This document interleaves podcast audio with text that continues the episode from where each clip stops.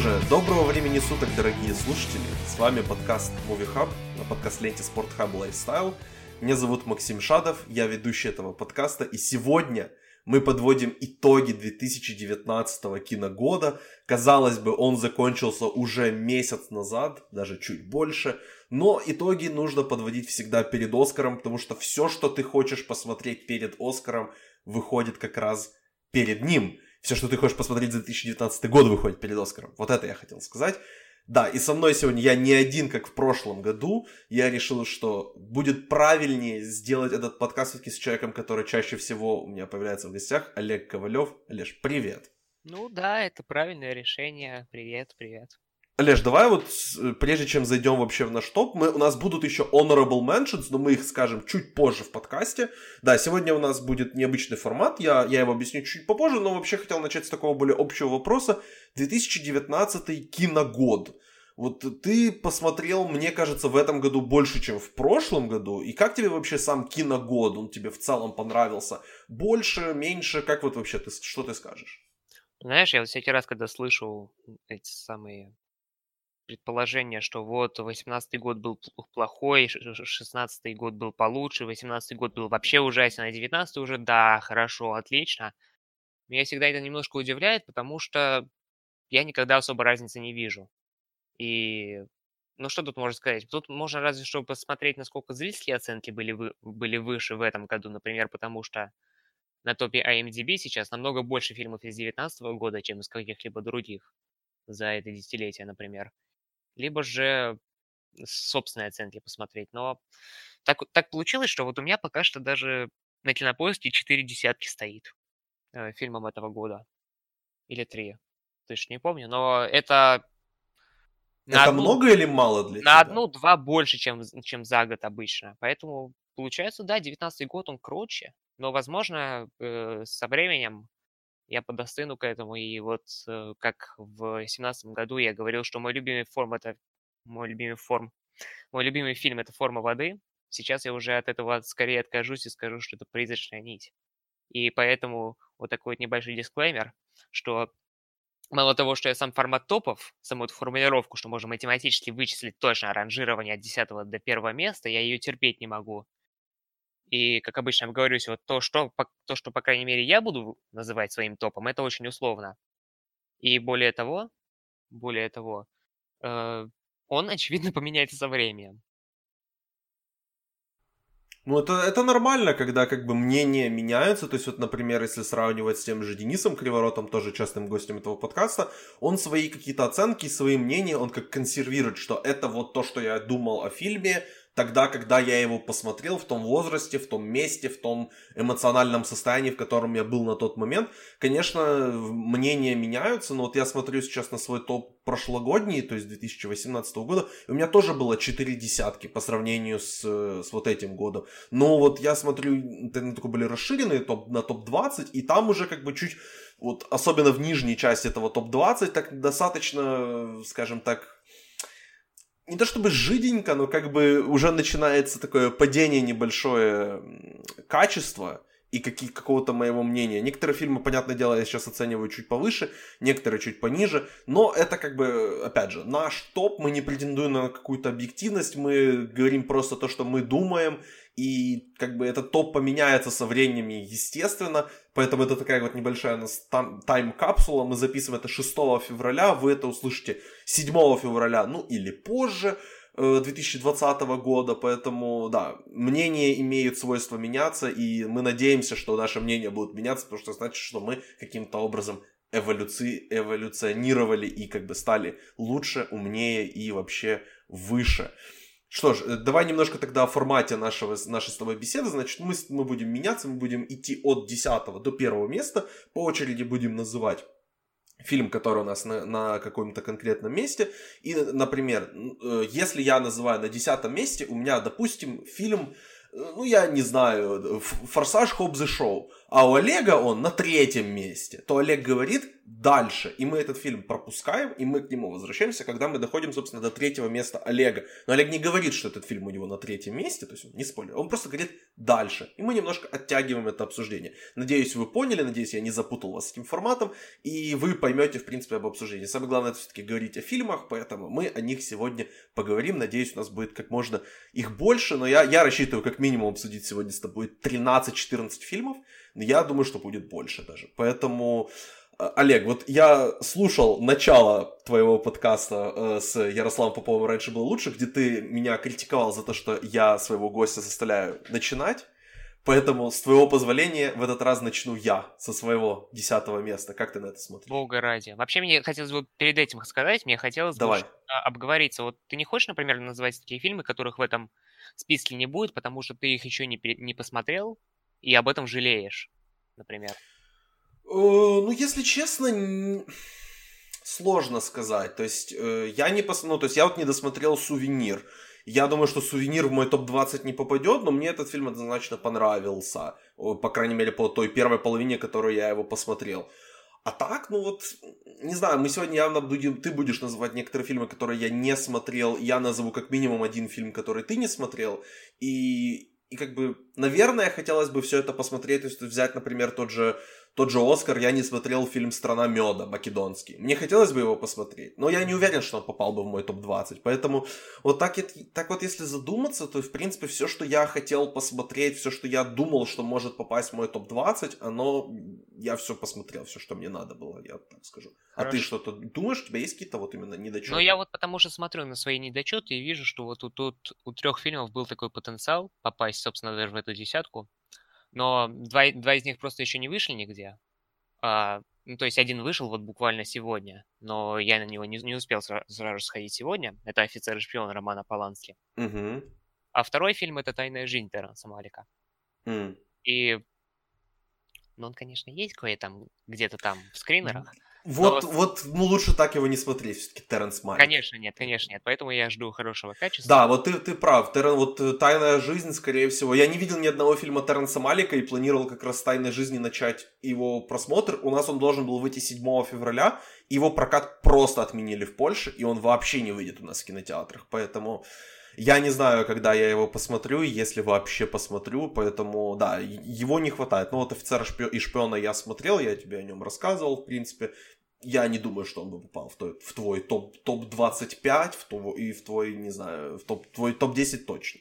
Поэтому вот, я думаю, ну, что ты не, ос- не особо потерял. Возможно, но что касается третьего фильма, это «Пепел самый чистый белый», mm, китайского да. режиссера Дзя но я не стал его смотреть, потому что до меня дошла информация, что, наверное, это не лучший фильм для начала знакомства с режиссером, а на просмотр его натюрморта, ранней работы или каких-либо других, у меня просто не хватило не то чтобы сил, но скорее приоритетов. Поэтому получилось так, что я этим местом пожертвовал, но, э, может быть, даже это не в минус для самого топа будет по определенным причинам. Да, посмотрим. Ну, что ж, тогда ты хочешь начать? Нет, давай ты. Ну, вернее, я, я имею в виду, я начну, ну да, но ты уже перейдем к нашему топу, да? Угу. Хорошо, ну я в принципе тебе говорил, какой фильм у меня будет на десятом месте, и я вот э, хотел бы начать, давай я скажу, собственно, на десятом месте у меня фильм «Мстители. Финал». Значит, Я просто не буду сильно затягивать, потому что, опять же, был отдельный подкаст про этот фильм. Э, оглядываясь на него назад, я понимаю, что аудио в нем не, не особо хорошее, но, тем не менее, я надеюсь, что если вам будет интересно послушать какие-то длинные мысли по этому фильму, пожалуйста, найдите в архивах этот подкаст. Есть. Я вот что скажу, вот э, я на самом деле долго думал и с тобой обсуждал слова Скорсезе по поводу фильмов Марвел, и как бы, что вот там фанбои Марвел обиделись, Скорсезе трижды, по пришлось как-то уточнять то, что он сказал. Я скажу так, вот Скорсезе сказал, что там он не считает фильмы Марвел как бы синематографом, он их считает аттракционным таким. Я считаю, что просто кино как форма, кино как способ выражения себя может быть чем угодно. Оно может быть синемой, как, собственно, фильмы Мартина Скорсезе, оно может быть и там тупым, развлекательным каким-то кино, как, не знаю, э, какие-то комедии условные, там, та еще парочка, фильм, который в моем топ-20 есть, но не в топ-10, э, там, это может быть что угодно, в том числе аттракционом. Я считаю, что «Мстители. Финал» как бы это, это вершина, верхушка того, что могут делать киноаттракционы, и это безумно развлекательный фильм, это самый, наверное, мною пересматриваемый трехчасовой фильм, я на него три раза ходил в кино, и он мне каждый раз приносил огромное удовольствие, и я считаю, что фильмы, они должны бросать вызов, но не всегда. Фильмы тоже могут просто служить каким-то каким-то продуктом для того, чтобы зрителю состав... доставлять удовольствие и вызывать у него реакцию. Как иногда это они вы... хотят у тебя вызвать какую-то контроверсионную реакцию или какую-то, может, даже агрессивную реакцию. Они точно так же могут вызывать и положительную реакцию, потому что я не вижу смысла в ограничивании того, чем может быть кино. Вот. Я знаю, что у тебя достаточно полярное вообще мнение по поводу этого фильма. Если ты, ты хочешь как-то вот ответить мне, сказать? Ну, я терпеть ненавижу Марвел. Терпеть ненавижу Марвел. И особенно я терпеть ненавижу Мстители финал, терпеть не могу. После, особенно после Войны Бесконечности. Потому что Война Бесконечности подарила какую-то даже надежду на то, что может быть в этой истории все сложится как-то интересно. Но так уж получилось, что, вопреки сказанному тобой, именно этот фильм мне и бросил вызов. Потому что мне было тяжело смотреть эту дресню на три с половиной часа. Не на три с половиной. Перепутал с ирландцем, прошу прощения. Но на три часа смотреть вот как э, не похожие на людей супергерой. Ну, в общем, опять вот эта вот стандартная телега меня как последовательного критика э, киновселенной Марвел – я не хочу ее особо затрагивать, потому что, ну, не в рамках этого подкаста, так скажем, потому что мы говорим о хорошем, и, и я хочу говорить о хорошем, а не о том, что я не могу назвать искусством. И почему я именно, и, и именно в том плане, что я солидарен с Мартином Скорсезе. Я тоже с ним солидарен, абсолютно, но просто я считаю, что кино может быть чем угодно, оно может да. быть искусством, и оно может быть в том числе и аттракционом. Поэтому Э, я тоже очень люблю «Войну бесконечности», она у меня даже в прошлогоднем топе была выше, чем она была на девятом месте у меня, но я считаю, что это достаточно такое хорошее завершение этой, этой фазы, этой истории, которая не, неизвестно, когда закончится. Ладно, давай действительно долго на этом не задержаться, потому что тебе, мне кажется, не особо интересно об этом говорить. Давай тогда перейдем к твоему номеру 10. И это ну вот, смотри, будь моя воля, я бы без нумерации вообще разделил эту десятку, которая дальше у меня будет на отличные фильмы и шедевры. Хотя бы потому, что на открывающее место у меня претендовало три фильма, из которых я решил выбрать тот, который э, ты, Макс, точно не выберешь. Этот фильм «Достать ножи». У меня, он не, у меня нет его в топ-10. Ну вот, у тебя даже в топ-20, по-моему, его нет. У меня его в топ-40, мне кажется, Вот нет. тем более. А, это, к слову, развлекательном кино, которое наверное, тоже нельзя назвать искусством в той или иной степени, но разве что искусством сценар- сценарного э, и сценарной эквилибристики. И единственный недостаток э, достать ножи, который я сейчас могу вспомнить, это то, что я не нашел его на носителях в хорошем качестве, опять же, потому что он не вышел, да, чтобы его можно было пересмотреть и переоценить. Но то, что я об этом фильме помню, оно не сказать, что оно растет в моей памяти, но и не увядает уж точно. А, и, и, и не единственная проблема, на самом деле. Вторая проблема еще связана скорее с зрительским таким небольшим восприятием, которое я хочу тебе вкинуть, а ты, а, а ты про, это, про это уже ответишь. Как, как тебе кажется, вот то, что про этот фильм говорят, что это типичный представитель э, жанра худанет, тебе не кажется это немножко, не знаю, какой-то профанацией или лицемерием, потому ну, что... Ну, это глупость абсолютно. Это абсолютно нетипичный представитель, и я подозреваю, что мне нужно его пересмотреть, и тогда я найду любовь к этому фильму, потому что мне кажется, что я ждал, что это будет типичный худанет, а когда фильм мне бросил вызов, это меня как-то это вызвало защитную реакцию, скажем так, когда я не, не ждал, что мне, фильм, что мне фильм этот будет бросать вызов. И мне кажется, что мне нужно его пересмотреть просто, и тогда я найду к нему какое-то теплое отношение. А по поводу этого фильма, ну, мне на самом деле, я очень рад, что он понравился такому большому количеству людей. Я очень рад, что он собрал так много бабла, потому что это оригинальный фильм. И оригинальные фильмы сейчас не собирают деньги. Как бы поэтому это, меня в любом случае успех этого фильма радует. Я счастлив, что он, Райан Джонсон получил номинацию на Оскар за него. И я надеюсь, что его будут смотреть и пересматривать очень много людей. Но я не согласен абсолютно с тем, что это какой-то типичный представитель жанра. Мне кажется, что он он наоборот, это как бы нетипичный такой мета-представитель жанра, который высмеивает жанр скорее, чем является, находится и существует в нем. Ну, не столько высмеивает, сколько любовно потрунивает над жанром, как я уже ну, говорил тебе в комментарии к подкасту, да. который записывал с э, гостями с другого подкаста. Да. Вот. А, потрунивает так немножко любовно то, что, собственно, и нужно жанру.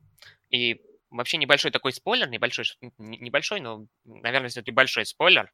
Да, если, если, хотите, если не хотите спойлеры, пропустите вот на 30 секунд вперед, перепрыгните у вас в приложении, это есть такая возможность. Да, все вот друг за другом повторяют, что это типичный it, но я бы сказал, что это how done it. Угу, вот. Да.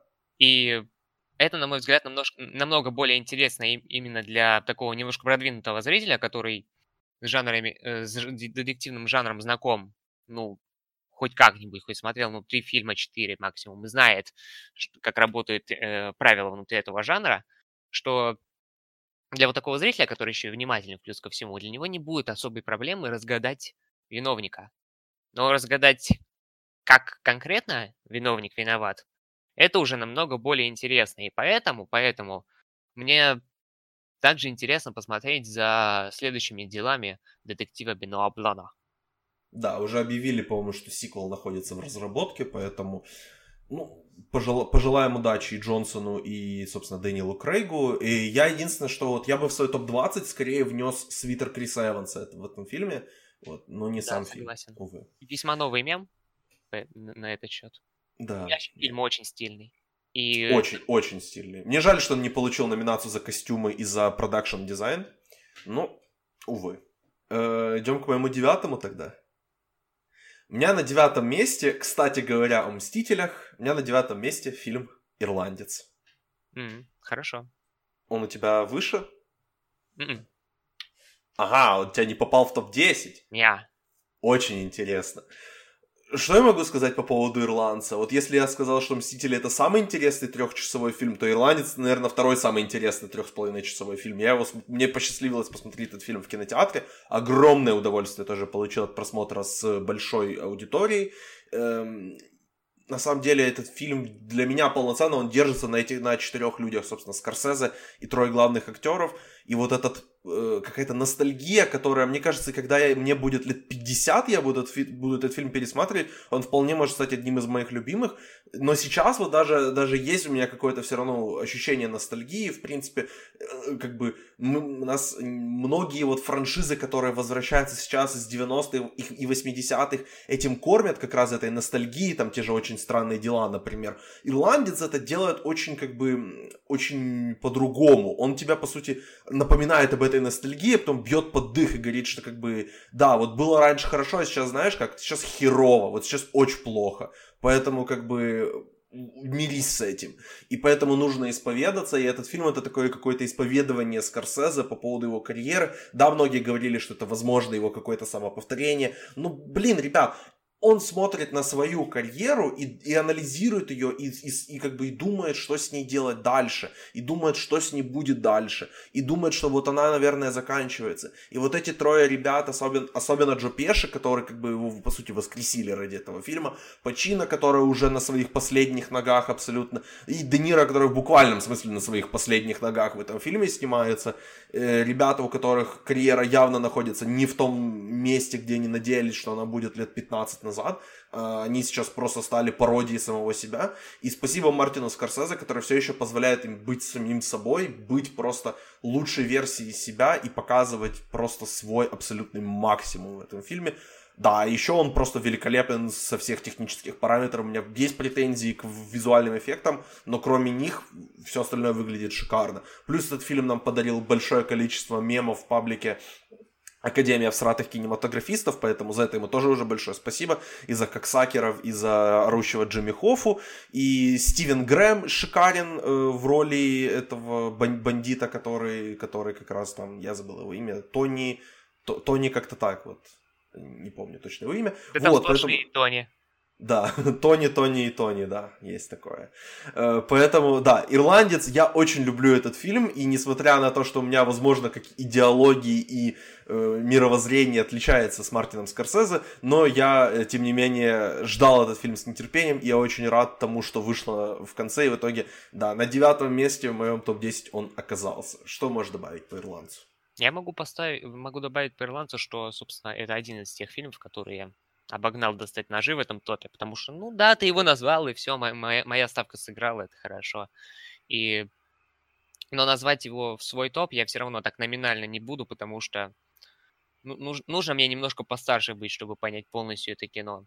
И даже говоря, ну, хотя я понимаю, что вот эти вот все претензии, которые имеют место в отношении визуального ряда, и в частности вот этих самых эффектов омоложения – я, я высказываю не очень популярную мысль, которую сам кое-где послушал, что э, их, э, собственно, неидеальность, она отлично подчеркивает саму идею вот этой вот метки смерти, которая висит на, на главном герое, на Фрэнке Широне с самого начала. Даже когда вы видите его ярко-голубые глаза и его старческие э, очертания лица в его молодом облике на войне или в более старшем облике уже на начале гангстерской карьеры, это все, собственно, усиливает эффект от той печали уходящей эпохи, о котором ты говорил.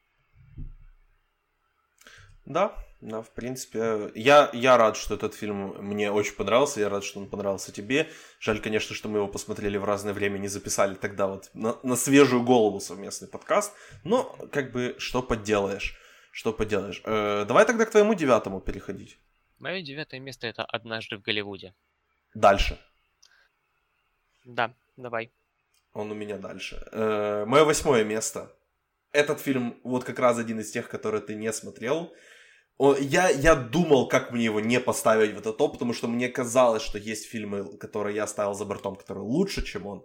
Но я не смог не назвать фильм «Тело Христова» своим восьмым любимым этого года. Mm, Ян Камаса, человек, который не снимает хорошее кино. Я вот сейчас активно э, крутят трейлеры его следующего фильма в кинотеатрах польских, и он выглядит очень плохо. То есть, как бы Камас это человек, который снимает коммерческое кино, э, такое не, не самое, что называется, мусорное коммерческое кино в Польше, но все-таки коммерческое. И он снимает тело Христова, и это что-то невероятное абсолютно. Невероятный визуальный ряд, невероятно четкое попадание вообще в точку. Вот эта инкапсуляция польскости, которая есть в этом фильме, этой польщизны, как ее сами поляки называют, это великолепно просто. И вот в центре этого всего Барташ Биленя я, это откровение просто для меня, и откровение, я надеюсь, для всего мира кино. Я надеюсь, что у него в будущем тоже будет большая карьера, не только в Польше, но и как минимум в Европе, а как максимум в Голливуде. Вот тот же Эдгар Райт в Твиттере описал Барташа Биленю как э, смесь Винсана Касселя, Юэна Макгрегора, Иэна Кертиса и э, Жанны Дарк в исполнении Рене Жан Фальконетти. Вот опять же, по последним двум я мало что могу сказать, но вот это сочетание Касселя и Макгрегора, оно прям вот очень очень четкое, мне кажется, попадание Райта, потому что глаза действительно здесь Макгрегоровские, и вот эта мимика, и вот это умение показать, вот это показать тихое и спокойно, и при этом взорвать, как, собственно, Беленя, э, Беленя взрывается на постере этого фильма, это умение и вот эта харизма, которая действует как, как вот внизу, так и абсолютно вверху взрывается. То есть он может быть как over the top, так и очень таким спокойным, subtle.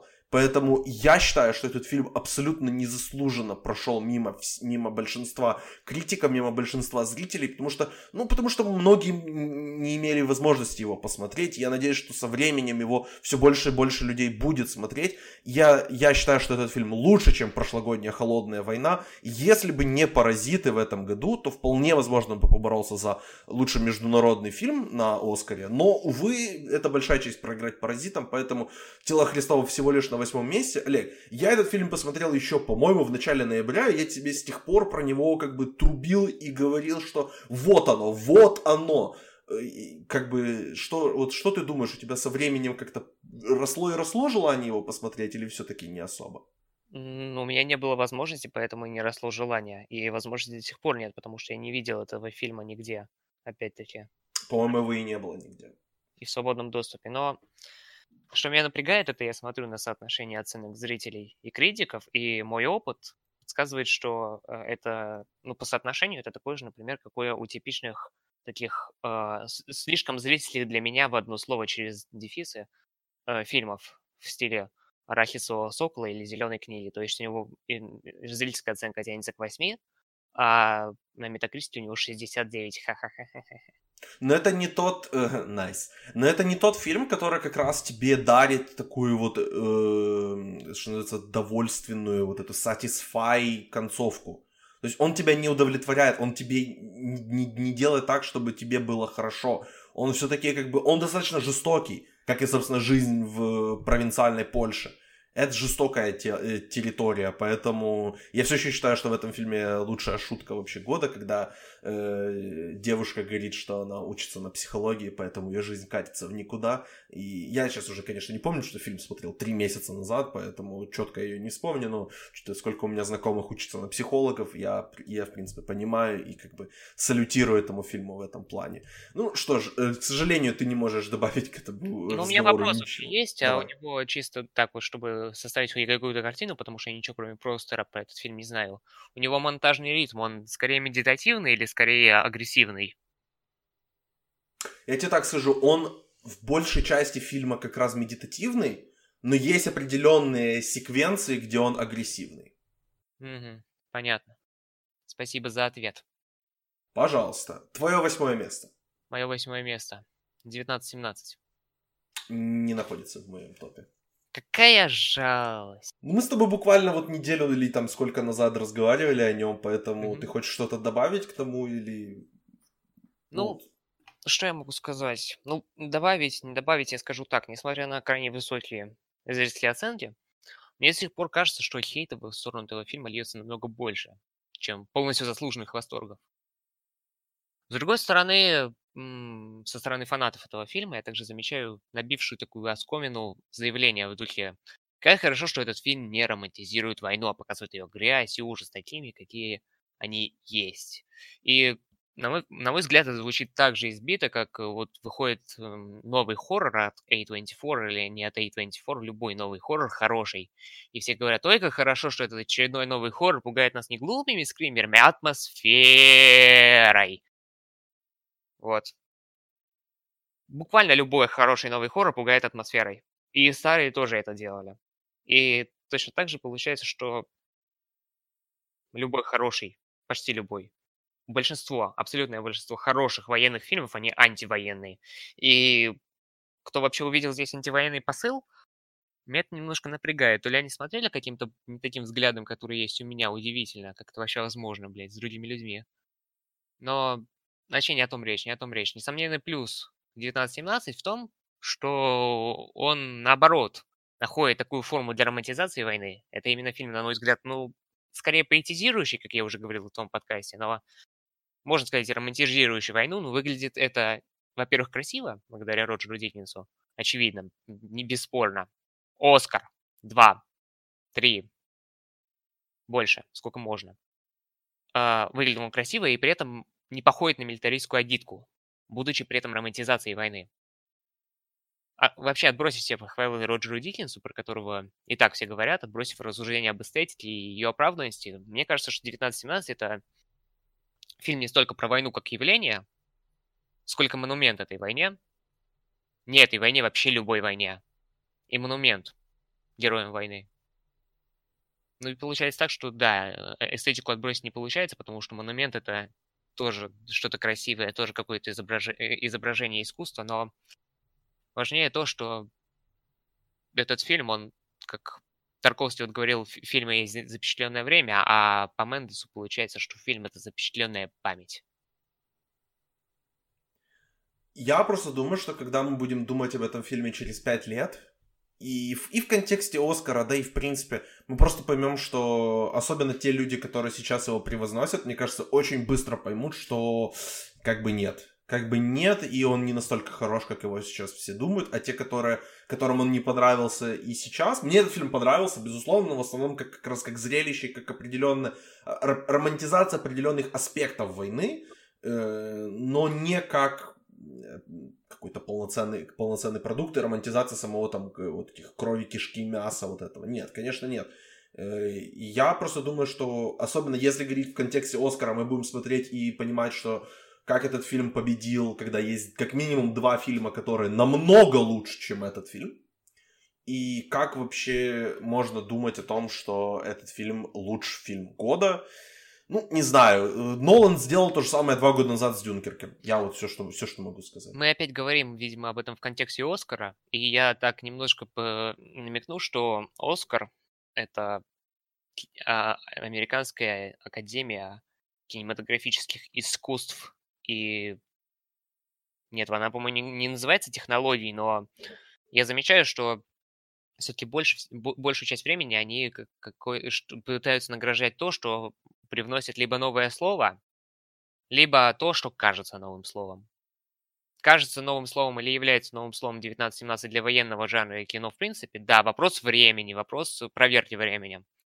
Но я не вижу вообще никакой проблемы, если Оскар премия, которая, понятное дело, далеко не истина в последней инстанции, отметит, Конечно, отметит то произведение искусства, которое и при этом еще является отличным аттракционом. То есть оно не Мстители финал. Да. Я все равно считаю, что 1917 это, э, наверное, один из лучших фильмов, который выиграет звание лучший фильм на Оскаре это все еще намного лучше, чем большинство фильмов, которые выиграли. То есть этот фильм в разы лучше зеленой книги. Прям на три головы лучше зеленой книги. Да. Поэтому это даже не обсуждается. Просто как бы, опять же, оно в контексте воспринимается. Если этот фильм поставить в любой там год, что называется, послабее в кавычках, то он, он бы смотрелся, мне кажется, чуть по-другому. Но учитывая, что он как бы идет сейчас в тройке с двумя другими очень важными фильмами, он в итоге смотрится так вот как-то неоднозначно. Ну ладно. Э, готовься говорить слово дальше, потому что мы идем к моему номеру 7, и мой номер 7 это неограненные драгоценности. Ну, очень интересно дальше. Твой номер 7. Мой номер 7. Вот этим фильмом я открыл себе свой предыдущий год, и несмотря на колоссальную опасность использовать себе и без того убитое настроение, называя его название, это «Слон сидит спокойно». Давай. Um, я его вообще хотел еще в свой видос скинуть, который м- делал монтажик по поводу лучших фильмов года э, предыдущего. Потому что делал я его намного позже. Ну, скажем так, еще в то, в то время, когда придерживался вот этой вот э, идеи, что год заканчивается вместе с Оскаром киногод. Но решил не делать, потому что это очень-очень неоднозначное, так скажем, произведение искусства. Ну, не неоднозначное, оно великолепное, но Тут такое дело, что это крайне депрессивный и крайне холодный фильм про переплетение трагедий четырех людей в угрюмом китайском городе. Это кино очень сложно отделить от трагической истории его создания. Молодой режиссер Хубо, который э, ученик Белой Тара, э, и в, в родном Китае он сначала стал известен как э, писатель, прозаик, а потом уже снял, собственно, несколько короткометражек, и вот это был его первый полнометражный дебют, он совершил самоубийство за 4 месяца до премьеры на Берлинском фестивале а, из-за противоречий с продюсером.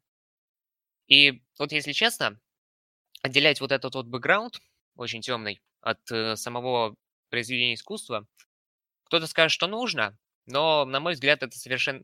Даже если не нужно, то... Даже если нужно, то мне совсем не хочется этого делать, потому что учитывая все настроение и мысли, которыми в слоне делится молодой режиссер, которым поделился молодой режиссер, его поступок — это такая ответная реакция на давление со стороны продюсера, требовавшего сокращения его почти четырехчасового киноромана. А, она выглядит как проявление, хоть и крайне мрачной, но потому и абсолютной авторской искренности.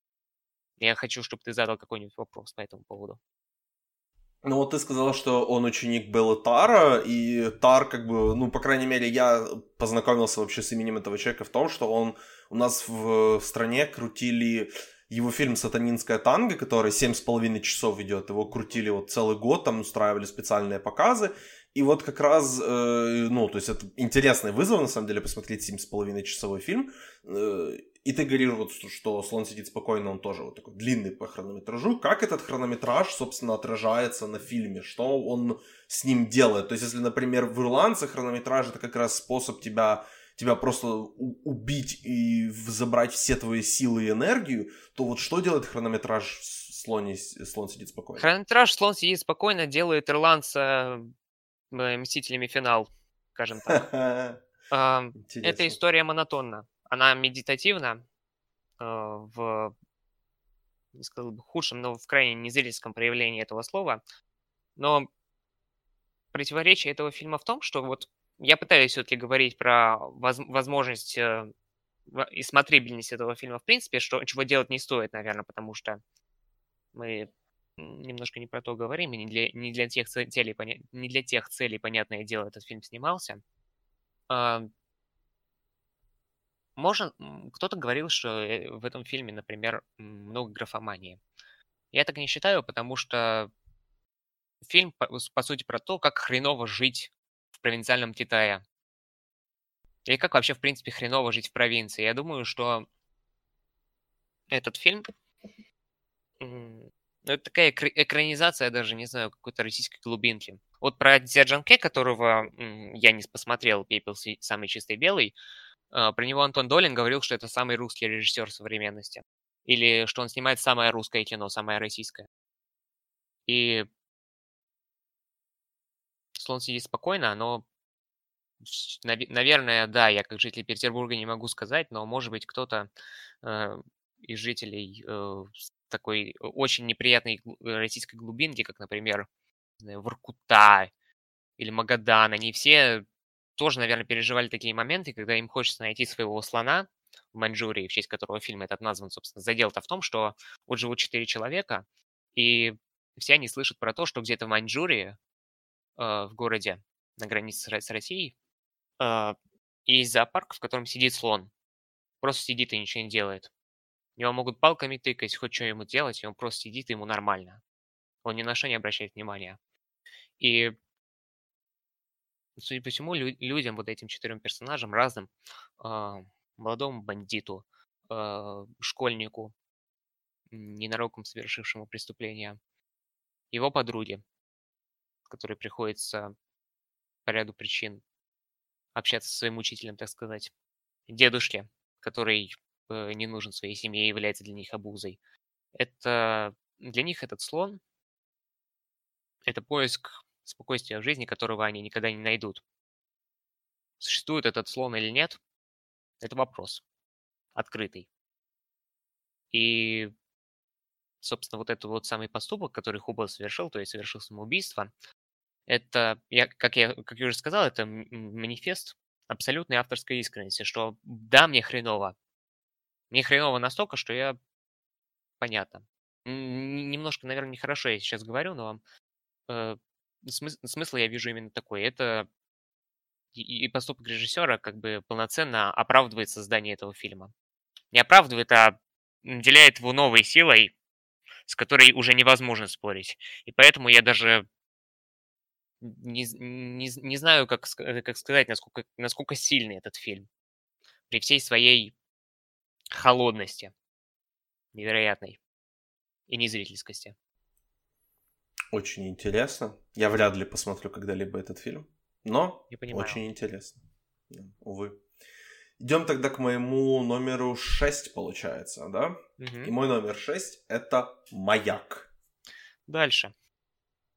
Твой номер 6. Мой номер 6 это брачная история. Не попал в мой топ-10. И мне очень жаль. Не попал в твой топ-10, удивительно. Жал, жалко даже. А, а у меня не, нечего про него говорить, кстати. Ну, то есть не, нечего говорить, ничего не написано. Мы его не обсуждали? Мы его не обсуждали, потому что я его посмотрел, собственно, на том же фестивале, когда я посмотрел «Ирландца», и как бы ты посмотрел его через полтора месяца только после меня. Mm, точно, Поэтому... брачная история, что тут сказать. Эм, фильм, который держится на актерах, но в то же время держится на режиссере, то есть не, ненавижу обсуждать актеров, ненавижу обсуждать актеров, и опять ставлю вот эту вот good acting, из-за good directing. И, но Баумбак тут... Ему бы хотелось, конечно, выдать все возможные Оскары и не Оскары за сценарий или за режиссуру одно и то же, как он подробно прописывает сцены и как он, э, как актеры, собственно, великолепный Адам Драйвер, которому, к сожалению, не суждено, скорее всего, выиграть главную награду этого года актерскую, и не менее замечательная Скарлетт Йоханссон, как они воплощают его режиссерское видение э, одновременно грустные и не, при этом имеющие какие-то веселые, очаровательные нотки. Как, как они это делают, это мне, мне понравилось все, что я могу сказать. Шестое место. Хороший фильм. Палец вверх. Ну, порой реально надо и такие отмечать, которые просто хороший фильм «Палец вверх». «Брачная история» — это мой одиннадцатый любимый фильм этого года. То есть он тут прям чуть-чуть остался за пределами, но это я, я очень люблю этот фильм. Я скажу честно, к фильмам Баумбака отношусь очень неоднозначно. Фильмы Баумбака я порой очень люблю, то есть иногда мне прям, прям сильно-сильно не заходит, иногда просто где-то посерединке, но вот «Брачная история» — это как раз вот попадание лично для меня, это как раз мой фильм, и ты ненавидишь говорить про актеров. Я обожаю актеров. Актеры мои любимые люди. Они такие классные, такие прекрасные, такие чудесные. И вот Адам Драйвер и Скарлетт Йоханссон, они прям супер-супер чудесные. Но нельзя забывать также и Лору Дерн, и Алана Алду, и господи, как его зовут? Рэй Лиоту. Рэй Лиоту, спасибо. Вот, нельзя забывать тоже этих людей, которые помогают и которые, на самом деле, ну, если честно, да, помогают наслаждаться этим фильмом, потому что я получил от него безумное удовольствие, и если до его просмотра я думал, что лучше в паре его, наверное, не смотреть, лучше его посмотреть как-то по одному и обсудить после. Сейчас я понимаю, что этот фильм как раз, он не токсичен абсолютно для отношений, хоть и Баумбак любит снимать о разводе, и этот фильм о разводе, но этот фильм абсолютно, он наоборот, как бы, он не разрушает отношения, он наоборот, мне кажется, помогает их укрепить, помогает посмотреть и взглянуть на это. Ну а сцены с письмами, Э, даже, даже Пон Джун Хо сказал, что он завидовал Ноа Баумбаку после просмотра этого фильма. Он говорит, я тоже хотел бы написать такую классную сцену, как сцена с письмами. Вот, поэтому... Я, да, я очень люблю этот фильм. Мне жаль, что он не попал в мой топ-10, но, увы, увы. Я рад, что он попал в твой и, до, и достаточно высоко. Да, я тоже рад. Но Давайте дальше. Дальше. Э, мой номер пять, да, опять же, готовься заряжать слово дальше, потому что мой номер пять это фильм «Паразиты». А что так низко? Ну, давай ну, дальше. Вот так вот, увы. Твой номер а, пять. Мой номер пять, ну, готовься говорить слово дальше, это «Портрет девушки в огне». Дальше, да. Э, мой номер четыре, и готовимся говорить пам-пам-пара-пам, потому что это «Однажды в Голливуде». О, хорошо. Я очень люблю этот фильм. Я очень-очень-очень-очень люблю этот фильм. Это единственный фильм, вот кроме, э, кроме, по-моему, кроме Мстителей, я единственный фильм, на который я дважды пошел в кино. Это я просто как пошел второй раз на это в кино, у меня был, был свободный день, и я думаю, чем заняться.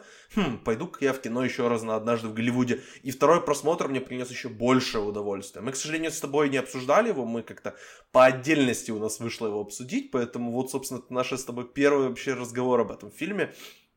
Ну, не первый, но как бы первый на, на аудио, скажем так. Да. Э, я этот фильм просто превозношу и восхищаюсь им, и вот перед этим фильмом и на самом деле после этого фильма я смотрел некоторые фильмы Тарантино и я реально его ставлю очень высоко в его иерархии. С каждым разом, когда я думаю об этом фильме, я его оцениваю все больше и больше. Я считаю, что это не только лучшая роль Ди Каприо, вообще лучшая мужская роль в этом году как раз у Ди Каприо, а, это лучшая роль Ди Каприо в его карьере. Это, мне кажется, даже кандидат на лучшую мужскую роль десятилетия. Ди Каприо просто гениален. Его сцена с э, молодой актрисой, которая играет Джулия Баттерс, она просто э, сногсшибательная, и вот она во всем, как бы, от начала и до конца приносит огромное удовольствие, и когда он говорит «Рик fucking Далтон», это просто вызывает такой бурю эмоций. Он работает абсолютно каждый из его частей, работает и работает максимально. Она как бросает вызов зрителю, так и, так и на самом деле доставляет ему удовольствие. И да, Тарантино вновь занимается альтернативной историей. Некоторым людям это не нравится, особенно людям, которые не знают, кто такая Шерон Тейт и кто такой Чарльз Мэнсон. Что я могу вам сказать? Люди, идите читайте Википедию. Тут как бы ничего, ничего не скажешь больше. Или хотя бы DTF. Или хотя бы DTF, вот, как бы, смотря какой у вас э, уровень самоуважения. Да не то чтобы хотя бы, на DTF отличный был разбор по поводу, вам надо это знать перед тем, как идти на этот фильм. И это спасло бы во многом его отношения, ну, не спасло бы, не знаю, но, наверное, подкорректировало бы отношения российских зрителей, для которых, очевидно, не снимался фильм про будни э, последних э, годов золотой эпохи Голливуда, но думаю, что с пониманием ситуации многим было бы проще понимать, почему Шерон Тейт нельзя вырезать в этом фильме, и почему этого не происходит, собственно, в конце. И почему у Шерон Тейт нету больше сцен? То есть некоторые были, были как бы разные спектры. Некоторые говорили, что у Шерон Тейт слишком мало сцен, некоторые слишком много, она бесполезна. Или наоборот, что у нее не раскрыт персонажи, нужно было больше дать. Мне кажется, эти люди просто как-то не уловили, что хотел сказать им Тарантино, и что он показывал, как бы, как он показывает начало карьеры, тем более карьеры, которая никогда не состоялась, и конец карьеры, которая, то есть, в принципе, в котором находится сейчас сам Тарантино, то есть это очередной такой в каком-то смысле автобиографический фильм, который смотрит на себя, ну, фикционально биографический фильм, скажем так, который смотрит больше в сфере такой big picture на карьеру Тарантино, чем конкретно по деталям, но этот фильм оставляет э, мне большое желание его пересматривать, и вполне он у меня борется вот за тройку, возможно, даже двойку моих любимых фильмов. Тарантино это прям мною обожаем и возносимый до невероятных высот фильм. Я безумно люблю «Однажды в Голливуде», и, я ему готов признаваться в любви просто на годы и годы вперед. Я согласен с этим абсолютно, потому что я люблю людей, которые любят. То есть Тарантино любит кино, и этим он этот фильм, этим фильмом он это подтвердил полностью. То есть э, помимо того, что я особо не любил Тарантино никогда, может быть, потому что смотрел его слишком рано. Может быть, сейчас нужен свежий взгляд на все его фильмы другие и посмотреть наконец-то «Бешеных псов». Но для, для меня это лучший его фильм в принципе. То есть, во-первых, это Тарантино максимально близкий к Тарковскому, моему любимому в своем проявлении. Есть мнение, конечно, что Джеки Браун тоже что-то такое, но Джеки Браун тоже надо посмотреть. Во-вторых, это фильм, который э, дал мне понять, что Брэд Питт мой любимый современный актер. Даже не столько актер, сколько, не сказ... ну, может быть, кинематографист, стоит сказать, или... Перформер, может, ты имеешь Нет, в виду? звезда. Это моя mm-hmm. любимая голливудская да. звезда, потому что вот раньше я смотрел на Джорджа Клуни и думал, блин, этот мужик выглядит так, будто он вылез из золотой эпохи Голливуда, и он такой последний. И он просто вот это своей улыбкой ходит, такой, а, я Джордж Клуни. И сейчас я понимаю, что Брэд Питт, он, во-первых, он круче, чем Джордж Клуни в этом плане, во-вторых, он тоже весьма такой золотой мужик в этом плане. То есть он и продюсирует, и играет круто.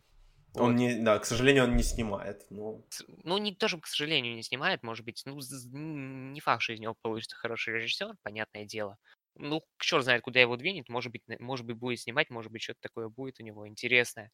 Но что я вот хочу э, по поводу Брэда Питта еще сказать, ну не в последнее время, а... То есть в последнее время вот иногда, иногда часто слышу, иногда часто слышу, да, про то, что Андрея Звягинцева очень сильно прессуют, и ему сначала не дали реализовать возможность э, снять фильм про Благородный Ленинград, потому что инвесторы от него уходят. Потом ему сейчас у него проблемы с финансированием своего фильма, который про про кого, как это сказать правильнее, про э, состоятельного россиянина, скажем так, у которого что-то что не так становится э, в жизни. И фильм должен был быть э, снят в сотрудничестве с европейскими странами, но сейчас от него ушел продюсер. Сначала Роднянский, потом э, мужик, который продюсировал «Лето», Илья Стюарт, по-моему, да. И вот последний раз, когда я про это слышал, у Звягинцева были проблемы. И вспоминается вот в, кон- в контексте с этим интервью Дудя, где Роднянский рассказывал, что вот Брэд Питт предлагал Звягинцеву э, сотрудничество. И мне хочется, чтобы наш российский режиссер хоть э, поступил со своими какими-то принципами, или не принципами, или просто жел... Э, приоритетами, и снял вот и чтобы Брэд Питт дал ему возможность реализовать тот проект, о котором он говорил, про связанный с Древней Грецией, например. Да. Ну вот я просто смотрю даже на, на продюсерские какие-то э, заслуги Брэда Питта, и он вот поработал со Стивом Маккуином, с э, Джо Талботом, он поработал с э, Барри Дженкинсом. Он работал, по-моему. С кем, с кем? С Эндрю Домиником. Да, с Эндрю Домиником. Он поработал с Пон Джун Хо в том числе. Он поработал с Адамом Маккеем.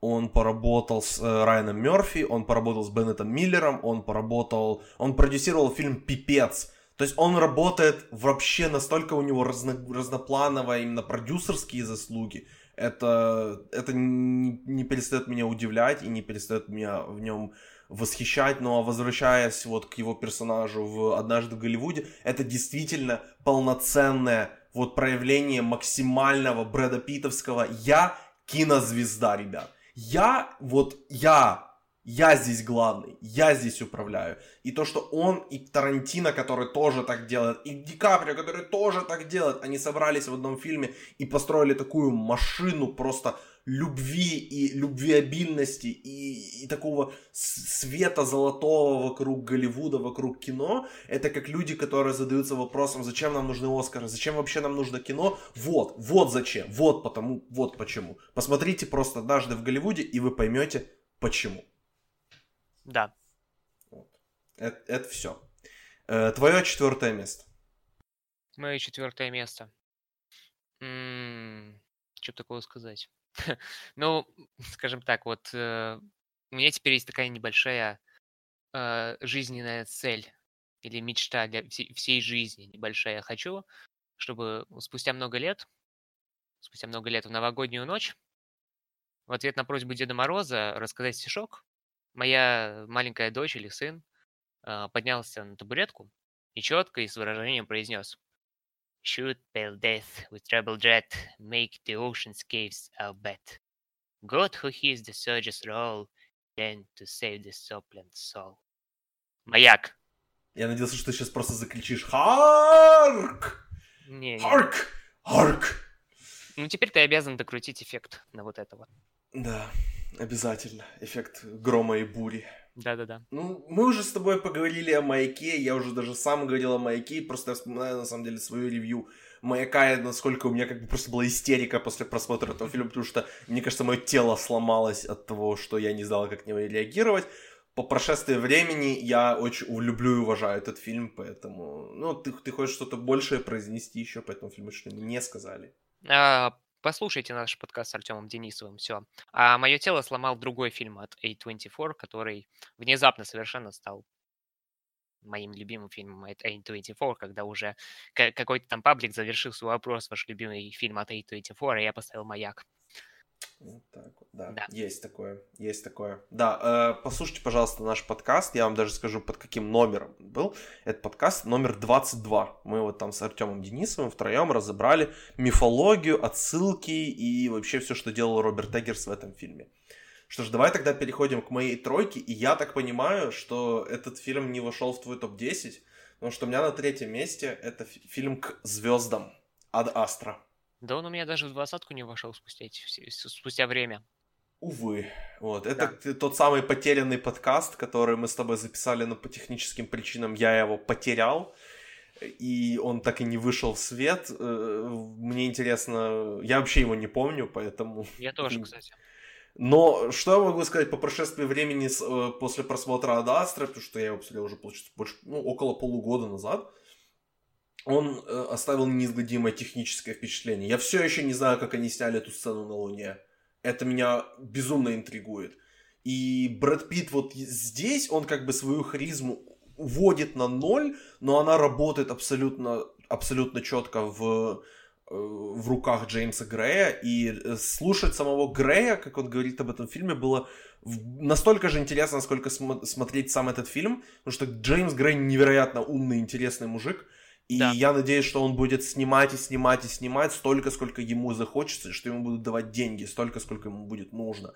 Потому что Адастра это невероятное техническое достижение, которое абсолютно было проигнорировано в этом году на Оскаре. Это невероятное нарративное, какое-то медитативное даже достижение, я бы сказал, потому что так погрузить в свою историю, так абсолютно четко держать как бы курс, э, да, как каламбур задуман, держать курс просто вот вперед, двигаться, не останавливаться и при этом быть настолько спокойным, настолько уверенным в том, что твой фильм работает.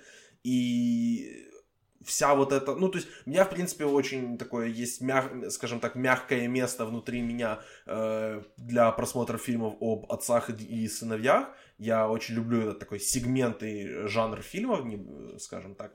И поэтому вот я чуть не считаю, что Адастра это какое-то вот э, величие, есть величина. Да, я видел там сравнение, видел информ... ну, не информацию, а как бы люди писали, что очень похож этот фильм на Апокалипсис сегодня, что он там прям, прям очень-очень похож, там прям вот до, чуть ли не до плагиатов доходили.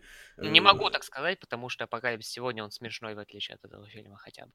Ну вот, поэтому я, не, я опять же, я не могу сказать, что я не смотрел Апокалипсис сегодня, поэтому я не могу сказать, там, есть или нет что-то, если есть какие-то э, какие-то схожести, то это наверняка потому, что Джеймс Грей просто очень любит фильм Апокалипсис сегодня, а не потому, что он плагиатит его. Да, Поэтому я, я очень люблю фильм Адастра, и он у меня, да, он у меня на третьем месте. Олег? Ну, тут такая проб... не, не проблема, я просто хочу... Джеймс Грей, конечно, очень умный, интересный мужик судя по тем же интервью. Но мне бы хотелось ему в дальнейших проектах пожелать побольше хотел сказать побольше стабильности, скорее не так, скорее поменьше противоречий, как внутренних, так и внешних. Потому что, да, в нем есть искренность, которая есть и в Тарантиновском «Однажды в Голливуде», и это чувствуется, но мне кажется, что по прошествии этого времени, э, мне кажется, что все-таки к звездам это попытка устоять на двух стульях ногами, левой ногой на один стул, другой на, друг, на второй, и стоит и, короче, шатается очень сильно. Не падает, но шатается. И это чувствуется. Потому что известно, что продюсеры вырезали некоторые сцены, скорее всего. А, хотя бы если посмотреть на треки, на название треков из саундтрека Макса Рихтера, там есть как минимум «Подземное озеро», я бы очень хотел посмотреть сцену с подземным озером, но его не было. И измененная концовка тоже, которая ни с того ни сего вдруг приплетает какое-то там позитивное окончание. Я не знаю, какой, какая степень, эм, не скажем так, может, возможно, искренности, возможно, не искренности. Скорее, мне кажется, что Грей пытается, делая для себя, все равно пытается быть э, излишне гуманистичен к зрителю. И он, наверное, не из тех людей, которые могут, как Нолан, или как э, Вильнев, или как э, какой-нибудь другой режиссер э, массовый, но при этом автор, совмещать в себе, собственно, авторское начало с коммерческим. И, ну, по, коммерчески, по коммерческому неуспеху этого фильма это видно. Есть такое. Давай тогда к твоему третьему месту переходить. Неограненные алмазы. Давай, погнали. Я даже не знаю, что тут начать. Я просто в ахере был, когда закончил это смотреть. Я перестал дышать на моменте определенном. Я потом выдохнул с трудом, только на титрах, когда заиграл э, Джиджи Гастино. И вот это вот, когда ты ходишь на финальных титрах танцевать, и тебе не то чтобы стыдно за то, что ты хочешь танцевать, но ты уже слишком устал, чтобы думать о том, что не надо танцевать сейчас. Но музыка располагает. Это братья Севди, братья Севди, я, я даже не знаю, что сказать. Это... Нет, я знаю, что сказать. Я скажу так. И э, фильм этот сделать лучше тяжело, но улучшило бы его, не знаю, появление Бенни Севди в качестве актера как он появился в хорошем времени, внезапно в отличной второплановой роли э, отсталого брата Роберта Паттинсона. И, черт возьми, Бенни Сэвди это такой, громко, громко скажу, но это Чарли Чаплин современности, у которого с братом работает. То есть он э, с... У них там, у братьев еще есть третий автор, э, как его зовут, Рональд Бронштейн. Вот он с ними сценарий пишет и монтирует вместе с Бенни. А, и, то есть Бенни, Бенни монтировал этот фильм. Где-то он получил какие-то награды за монтаж с Бронштейном вместе. Где-то они с э, Бронштейном и, Дж, и Джошуа получили сценарий, абсолютно заслуженный. Нигде их вроде как не, за режиссуру не, не номинировали, но это полный провал, потому что то, что Оскар проигнорировал, это, ну, понятно, закономерно. Э, не достучались продюсеры, э, не получилось, не фартануло. Закономерно все. Но, не знаю, на спутнике они получали что-то? Я без понятия, я за такими более местечковыми наградами не сильно слежу. Это, если этот фильм можно назвать развлекательным, это так, сейчас, сейчас Нет, это один из лучших развлекательных фильмов года, который при этом является абсолютно неразвлекательным. То есть вот это вот все нагромождение всех людей, которые приходят в кадр просто вот в один момент, мне показалось, что сейчас Латит Стэнфилд просто скажет э, «Салам, Адам, это мой брат Обама». Э, вот он. И Обама входит и такой «Салам». И, и причем он, он вошел уже, не знаю, десятым человеком в кадр, которые все вот Адаму Сэндлеру на уши прожужжали и говорят, типа, верни мне деньги, скотина, или ты, ты, сука, я не люблю тебя, или, братан, тут э, ты, ты мне часы поддельные дал, это что за херня? И ты понимаешь, что вот Сэндлера просто вот как он играет здесь внезапно, не, не внезапно, но закономерно, то есть вот, опять-таки, Далее, у, у, у, режиссера, у режиссеров у него сколько было хороших режиссеров у этого человека в жизни? Три, У наверное. Сэндлера? У Сэндлера, ну, четыре, ну, три, если считать Сэвди за один э, организм, то три, по-моему. Ну, Пол Томас Андерсон и этот, э, ну, Джада Апатоу. Джада Апатоу. Ну, ладно, еще Баумбак был в истории. А, ну и Баумбак, да-да-да, конечно. Тогда четыре, ну, четыре получается. И вот попадает хорошим режиссером. Что это получается такое? Чё, вот этот тут мужик, который, как я написал в своей короткой рецензии, одними зубами играет, как э, Гослинг играет глазами?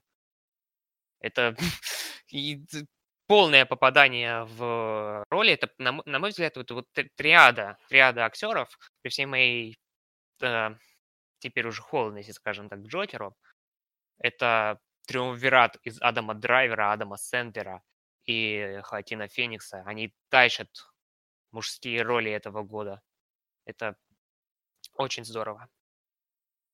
Скажи что-нибудь ты. Я скажу так. Я, э, на самом деле, мне кажется, этот фильм, вот где-то существует, мне кажется, фабрика, где сидят люди и придумывают фильмы для конкретных людей. То есть вот что, вот мы сделаем вот как бы Нью-Йорк, евреи, баскетбол, ставочки, Лакит Стэнфилд, Уикенд, женщины красивые, крики, маты, перекрикивания друг друга. Этот фильм был сделан для меня, он был сконструирован для меня, и он тебе понравился еще больше. Мне кажется, что это просто, мне кажется, больше похвалы этому фильму дать не могу. Я еще вот скажу, вот интересно, то что я почерпнул и послушал часовое интервью с Эвди как раз в одном подкасте, и они там рассказали просто, как делался звуковой дизайн этого фильма, и после этого я просто в ярости, что этот фильм не номинирован. Они говорят, что вот мы когда э, снимали наши предыдущие фильмы, в принципе, в Голливуде как принято, то есть когда ты снимаешь фильм, записываешь звук для него, и потом ты определенные как бы э, фразы дозаписываешь, потом вот называется ADR.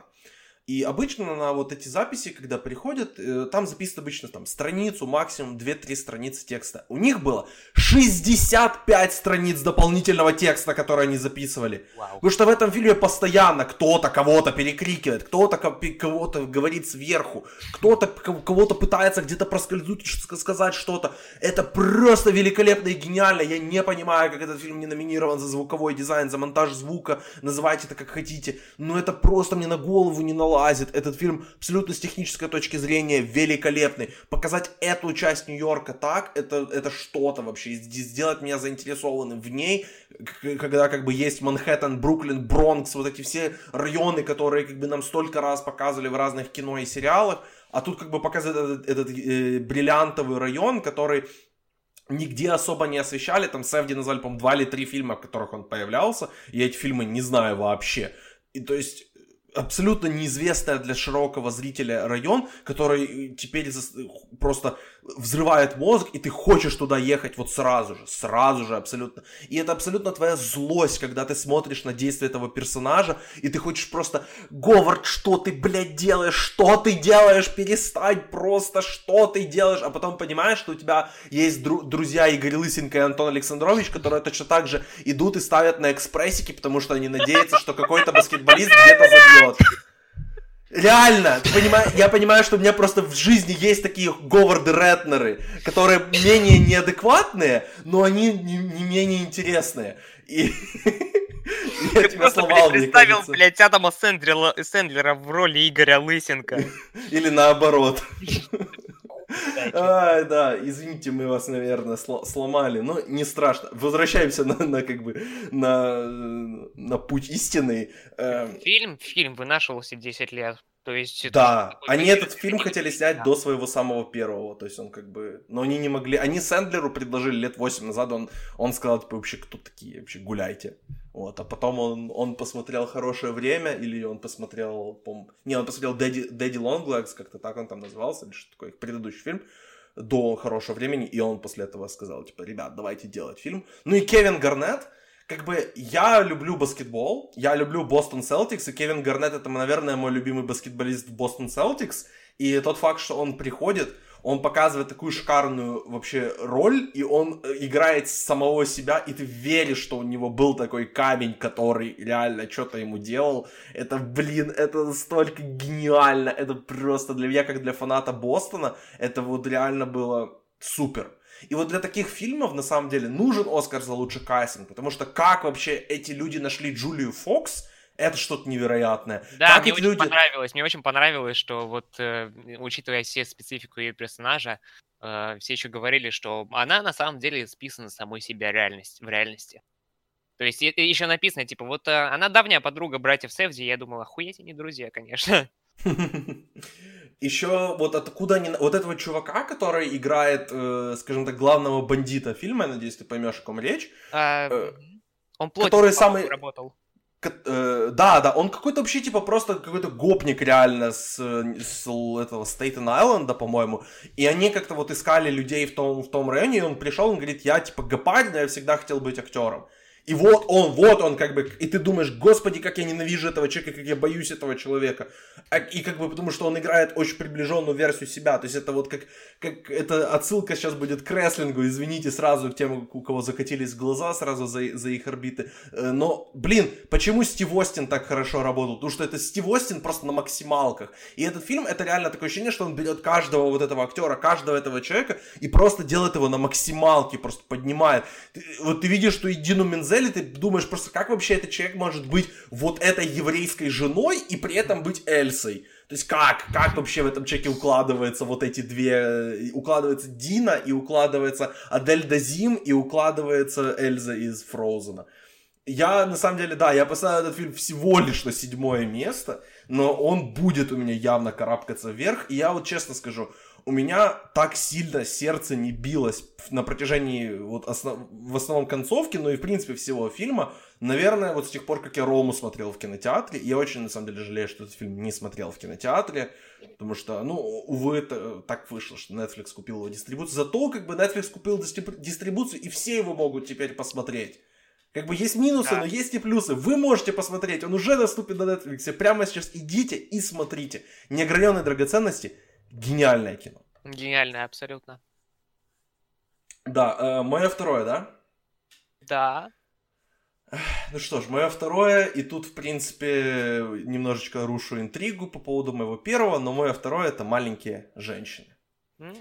Я все сказал, что я хотел сказать об этом фильме в, э, в нашем подкасте с э, эм, Олей Смолиной, поэтому если вы не слушали, пожалуйста, номер 26, подкаст выходил буквально на прошлой неделе, послушайте ща, ща, его, пожалуйста. Погоди, погоди. А пока ты можешь, Олег, что-то сказать, потому что ты, ты вот э, совсем-совсем недавно его посмотрел, давай ты что-то а, скажешь про него. Ну, во-первых, я скажу, что российские кинотеатральные сети не умеют свет выставлять, по крайней мере, Каро, по крайней мере, на Балтийской а, в торговом центре Варшавский экспресс. Не умеют отвратительный свет. А, поэтому, во многом поэтому я не могу оценить этот фильм по достойности, по достойности. И во многом поэтому он не попал у меня в десятку, хотя сражался. Это второй из той тройки, которая, э, собственно, на десятое место претендовала, в которой победила вы подостать ножи. Но, опять-таки, потому что ты назвал это, назвал это высоко. Я рад. Я еще не переварил этот фильм настолько, чтобы рассказывать о нем подробно, но мне очень нравится его сценарная структура. ты, ты говорил недавно, что вот прочитайте «Маленьких женщин», тогда вы поймете, насколько гениальный сценарий написала Грета Гервик.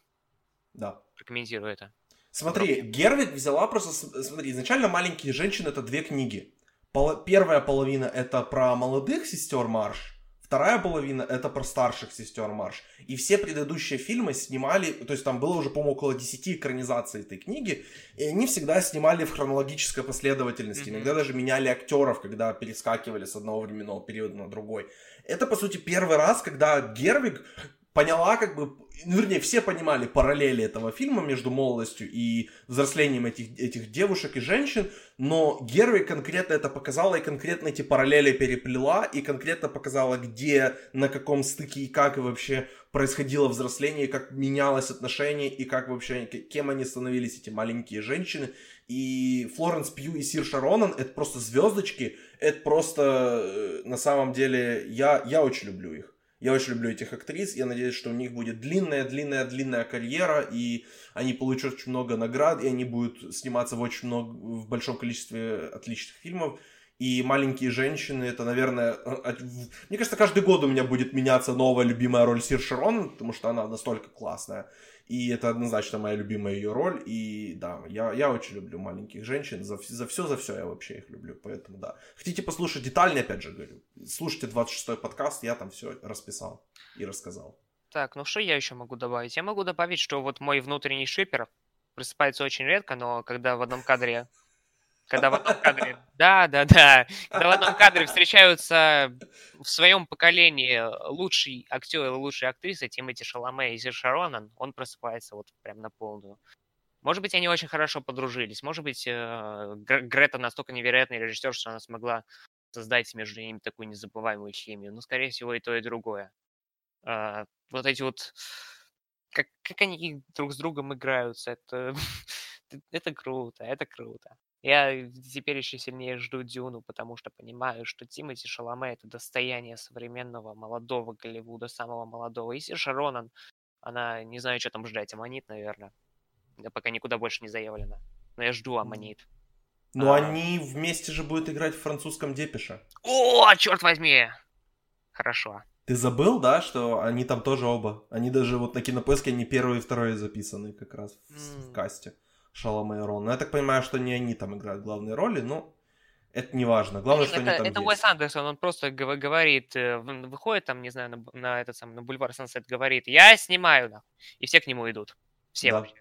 Есть такое. Есть. Это, это, это, это правда. Поэтому дождем французского диспетчера или французского депешу? Э, французская депеша, правильно. Депеша, спасибо. Да. Спасибо за ударение. А... Эм, да, в принципе, да. Маленькие женщины, обязательно смотрите. Ну, Давай ну, твой второй. Ну, подожди, Или да, второй. Я хочу сказать, что вот это... Еще, вот, да, давай, пожалуйста. Извини, извини, пожалуйста. Извини, пожалуйста. Ну, вот то, что, собственно, открывает этот фильм, а, э, собственно, определила мою любовь к нему, которую, ну, надо, надо будет пересмотреть, правда, в хорошем цвете, в, э, дома может быть, не дома, я все-таки дома, но в хорошем цвете. Вот э, эпиграф из э, книги или просто цитата Луизы Мэй Олкут, которая, дословно не скажу, но я пережила слишком много невзгод в своей жизни, э, и поэтому могу писать легкие книги. И это определило полностью весь этот фильм и мое отношение к нему. И уже тогда я понял, что я его полюблю. Насколько сильно полюблю, это еще вопрос времени. Но надеюсь, что настолько, что он обгонит то, что, то, с чего открывался этот подкаст с моего дома. Да. да. Э, ну тогда давай твой, твое второе место, и после этого сделаем такой, не, не то чтобы перерыв, но такой вот небольшую просто паузу и назовем другие некоторые фильмы. Давай тогда твой второй. Угу. Китайский фильм «Долгий день уходит в ночь». Рассказывай. А, тяжело про него рассказать на самом деле, потому что, может быть, мало кто про него слышал. И, во-первых, тут э, я не уписал в свою группу, что я писал про него. Главный тезис. Если вам э, понравился 1917, собственно, техника его съемки, стоит, стоит, возможно, обратить внимание на долгий день уходит в ночь.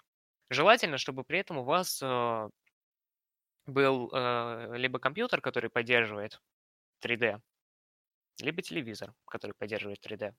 Потому что этот фильм поделен на две части.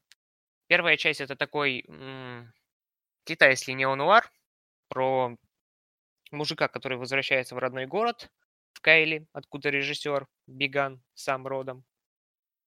И у него там умирает старый друг, и мужик пытается что-то там воспроизвести в памяти все, что с ним происходило до этого, э, включая отношения со своей, с, э, с любовницей его, собственно, друга. И много чего. Ну, тут этот фильм не про сюжет, этот фильм про поэтику, поэтому рассказывать э, сюжет, который я сам особо не понял, если честно сказать, это, это тяжело. Но вот насколько может китайский неонуар походить на Тарковского, моего любимого, сколько раз я его уже произношу за этот подкаст, пятый, сотый. Второй. Второй всего лишь. А, настолько он походит.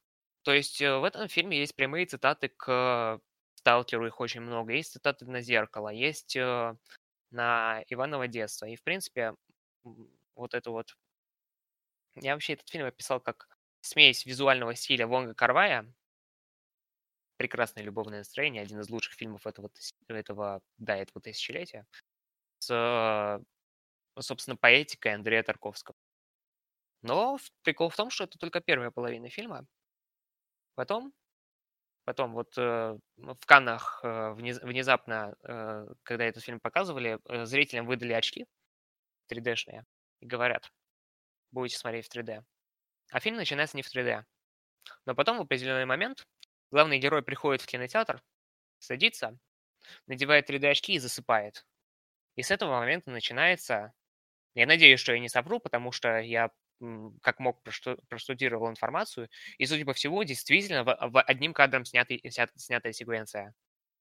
Без скрытых склеек. Просто однокадровые. Сколько, сколько минут приблизительно? Час.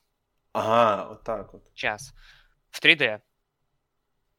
Сон главного героя в 3D, который э, до этого, пер, первая скажем так, часть этого фильма, она расставляет эти чеховские ружья, можно сказать, или, точнее сказать, поэтические образы, которые нам дают понять, э, кто, кто такой этот герой, что он пережил и в чем заключались его отношения с женщиной, которую он ищет, как, э, как актрису называли, черт возьми. А, и, и актриса, которая еще играла у Энгали в «Вожделении». «Вожделение», насколько я помню, это Говорят, что это один из лучших саундтреков Александра Деспла. Но э, вот, собственно, Тан, Танвей, прекрасная актриса, которая здесь э, в образе такой, ну, типичной для нуара э, роковой красотки, она просто неотразима. И, собственно, вот э, фильм раскрывает отношения. Ну, не раскрывает, он просто показывает что-то, а ты сам дальше думай. И, конечно, тут, тут важнее намного форма. И я, я просто формалист, поэтому я люблю форму в кино. И то, что, как здесь работает камера э, в первой половине фильма, и то, во что она превращается в этом самом непрерывном кадре в конце, в котором уже раскрываются вот эти вот поэтические образы, а, которые были обозначены в первой половине фильма, это просто великолепно. Это один из интереснейших киноопытов, наверное, потому что я смотрел его на большем экране, чем экран монитора, компьютера но это абсолютно стоило того. Это одно из, интерес... одно из интереснейших вообще событий, кинособытий для меня за предыдущий год. Слушай, ну я вот реально послушав тебя и почитав твою рецензию, кстати, рецензию в паблике The Director's Cut, советую подписаться. Э, да, спасибо. Я реально вот когда решил, э, когда куплю себе телевизор с технологией 3D, я думаю, что это будет первый фильм, который я посмотрю. Отличное решение. Вот. После трансформеров 7 или 8 или 12. Вот я буду, буду думать. Либо эти три фильма, либо... либо ну, важно, кстати, обговориться. Вот интересно, насколько оправдано вообще вот это вот применение 3D, потому что выглядит это само собой круто. Но прикол в том, что вот этот вот около Тарковский китайский неонуар был выпущен в Китае э, стараниями маркетологов 31 декабря и продавался как э, отличная мелодрама Отличный фильм для свиданий, чтобы проводить новогоднюю ночь. Очень странно. И люди приходили на это, они принесли ему солидную такую кассу в но окупившую, по-моему, бюджет в три раза минимум. И, блин, вот эти вот китайцы, которых, как я писал в этой рецензии, многие, на мой взгляд, все-таки справедливо обвиняют их э, низкие потребительские стандарты в падении качества голливудской продукции, потому что, ну, собственно, китайский рынок – это второй по значимости рынок мировой после, собственно, Америки. И вот интересно было, что люди думали об этом, когда они пришли на, так, на вот такую э, мелодраму, а тут вам вот это вот такое какое-то... Что это вообще? Я сам не могу сказать, что это, но это просто было невероятно красиво и невероятно глубоко. Да. да. Я надеюсь, что когда-нибудь посмотрю этот фильм. И все посмотрите обязательно. И да, если особенно если у вас есть 3D телевизор, обязательно его посмотрите. Э, давай тогда, прежде чем мы назовем наши номера один, э, пройдемся по некоторым honorable mentions. Я назову два, даже нет, я назову три. Э, и вот ты можешь тоже, в принципе, назвать три. И потом вот я специально написал гостям этого подкаста, которые появлялись за последний год, чтобы они назвали свои любимые фильмы mm-hmm. вот, которые, которые они посмотрели с 2019 году. Их я тоже зачитаю таким списочком. Мы назовем и как-то обсудим некоторые фильмы, которые мы еще не обсуждали в этом подкасте, а их тут несколько есть. Э, поэтому, да, давай сначала все-таки начнем с Honorable Mentions. Я назову три. Э, Боли слава. Очень жаль, что я оставил этот фильм за, за пределами топ-10. Он мне очень понравился. Такой очень интимный портрет, э, автопортрет эм, Педро Альмадовара, и однозначно, если вы пропустили каким-то образом этот фильм, обязательно найдите его и посмотрите. Бандерас невероятный, ну и сам Альмадовар здесь просто, просто нереально флексит. Отличное кино, отличное. Да, вот. Э, прачечная, очень такой, очень веселый и достаточно такой, эм, скажем так, приятный для просмотра фильм на очень тяжелую тему. Идет всего полтора часа. Это Стивен Содерберг, тоже Антонио Бандерас, э, Гарри Олдман и Мэрил Стрип. Очень хороший фильм, и я надеюсь, что тоже его посмотрит больше людей. Он, он на Netflix есть, поэтому найдите его и посмотрите, пожалуйста. И еще один фильм Netflix, Клаус, анимационный фильм. Mm-hmm. моя девушка рыдала при просмотре Клауса. Я не, не заплакал, но мне очень понравился. Тоже такой милый реально фильм. Особенно если у вас есть дети, это однозначно рекомендуется к просмотру вместе с ними, если нет детей, но вы любите детское, такое очень-очень детское кино, до трогательности детское, тоже смотрите обязательно. Я получил огромное удовольствие от просмотра mm-hmm. Клауса. На мой взгляд, он слишком классический. Но я не буду развивать эту тему. Да, мы, мы здесь так по-быстренькому. Ты да. хочешь какие-то еще фильмы выделить, вот, а, которые у тебя не попали в топ-10? Но мы, мы говорили о, те, о фильмах, о трех. Ну, я их называл, собственно, «Ирландия, mm-hmm. маленькие женщины» и «Сувенир», который ты не досмотрел. «Сувенир» прекрасный, мы его обсуждали в предыдущем, на, по-моему, предыдущий для, для нас с тобой подкаст. Да. Вот. Но в своих Honorable Mention я бы хотел отметить э, мини-сериал, который сюда не попал, потому что это мини-сериал. Это на данный момент крутейшее творение одного из самых узнаваемых современных режиссеров Николаса Венни Гарефна. Слишком стар, чтобы умереть молодым. Про него я тоже говорил в одном из давних подкастов. И это тот случай, когда 13-часовой фильм, в котором паузы между диалогами составляют минут 5 минимум, его хочется пересмотреть. Не настолько, чтобы пересмотреть, если честно, потому что приоритеты все-таки превалируют, но хочется. Хочется. И... Хочется, доколется. Да. И второе место. Я все-таки назову это потому что... А куда, куда еще? Ты, ты со мной разговариваешь про сериалы, да я, в принципе, не смотрю сериалы, но «Наследники», второй сезон. Преступно недо, недооцененное зрителями произведение искусства. Великолепнейшие сценарии, великолепнейшие, великолепнейший сценарий Джесси Армстронга, э, актерские работы от Брайана Кокса и э, вообще всего актерского состава, который, собственно, в, играет там персонажей. Это такая... Ну, многие говорят, что это Шекспир, что это современный Шекспир. И если вам интересно, как выглядит современный Шекспир, который э, просто вот обилие персонажей, обилие конфликтов, э, одна семья. Пер, первый, э, первую серию первого сезона с, э, режиссировал Адам Маккей, который здесь вместе с э, Уиллом, Уиллом Ферреллом продюсеры исполнительные. Прекрасный сериал. Э, по-моему, это сейчас лучшее, что есть на HBO. Я заявляю авторитетно, как человек, который сериалы вообще не смотрит. Я не согласен. Когда на HBO есть хранитель и говорит, что есть что-то лучше, это, это, это просто объективно. Ну, ты можешь проверить, ты можешь проверить. Я проверю. Я планирую в этом году посмотреть наследников. Не знаю, когда к ним дойду, но планирую.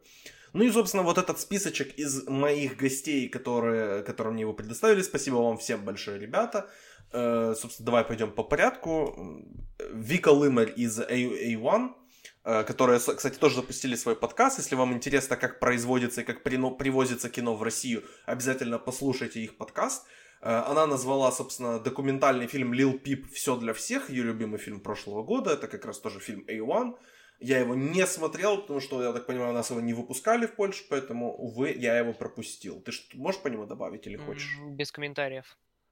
Э, Егор Коскин из группы премия «Оскар» назвал фильм «Оленья кожа» режиссера Квентина Дюпле. Ты вот его посмотрел? А, да, посмотрел вчера буквально, потому что, по-моему, я, я, как, как я уже говорил, Егор это второй крутейший зритель после меня у тебя. конечно. Гость ты имеешь в виду? Да, зритель. Я сказал зритель? Да, гость, конечно. Сказал зритель. Ну ладно, он тоже он слушатель тогда. Ну, мы тоже слушали в том числе, ну ладно, как, как гость. А, «Оленья кожа» М, тяжелое кино. То есть я знал, что Тинтан Дюпье это такое... Это мужик, который снял про шину фильм, который ездит, убивает всех. А, я понял. Все, я понял, что это за человек.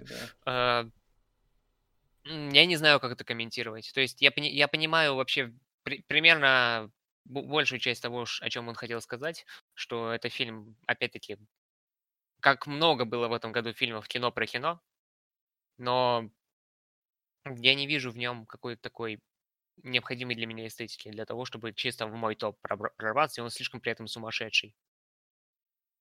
Для того, чтобы опять-таки в мой топ прорваться. Вот. Да, я, я, к сожалению, не имел возможность сходить на него в кинотеатр и не сходил. Все еще за себя за это корю. Э, Константин Матвеев, мой друг Костя, назвал фильм «Достать ножи», как свой любимый. Мы, ну, мы его уже обсудили сегодня. Э, выбор Дениса Криворота я пока что пропущу как и выбор Игоря Лысенко. Э, Андрей Шарафуддинов назвал своим любимым Форд против Феррари. У меня он в топ-20 не попал. Ну, это такой очень, очень такой солидный, норм, стабильный спортивный фильм. Мне, если честно, какого-то прям восторга от него не возникло, но он мне понравился.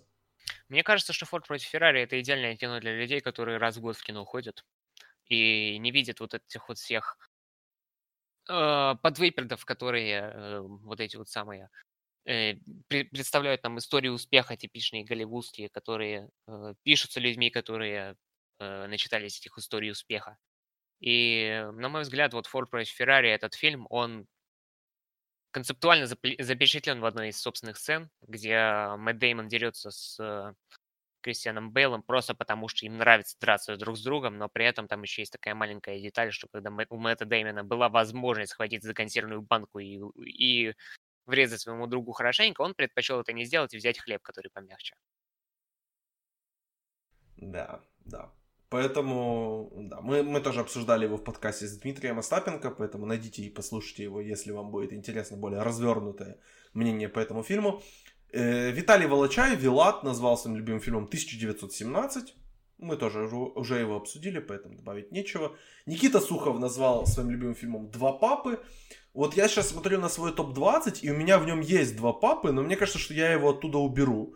Потому что все, вот как на самом деле все больше и больше я думаю об этом фильме после его просмотра, и мне он нравится все меньше и меньше. Хоть во время просмотра я получил огромное от него удовольствие. Не знаю, почему так происходит, но вот, вот как-то как так.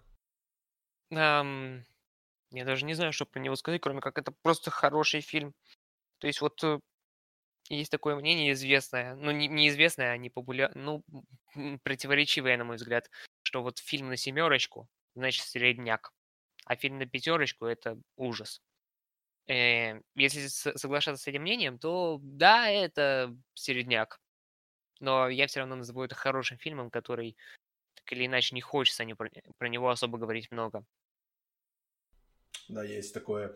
Ярослав Попов, Евгений Мацкевич, Андрей Кулаков назвали своим любимым фильмом «Однажды в Голливуде». Вот, Молодцы. Поэтому вот про, про, это правильное мнение. Мне, мне нравится это мнение. Э, собственно, упомянутый ранее Дмитрий Остапенко назвал своим любимым фильмом года «Джокер».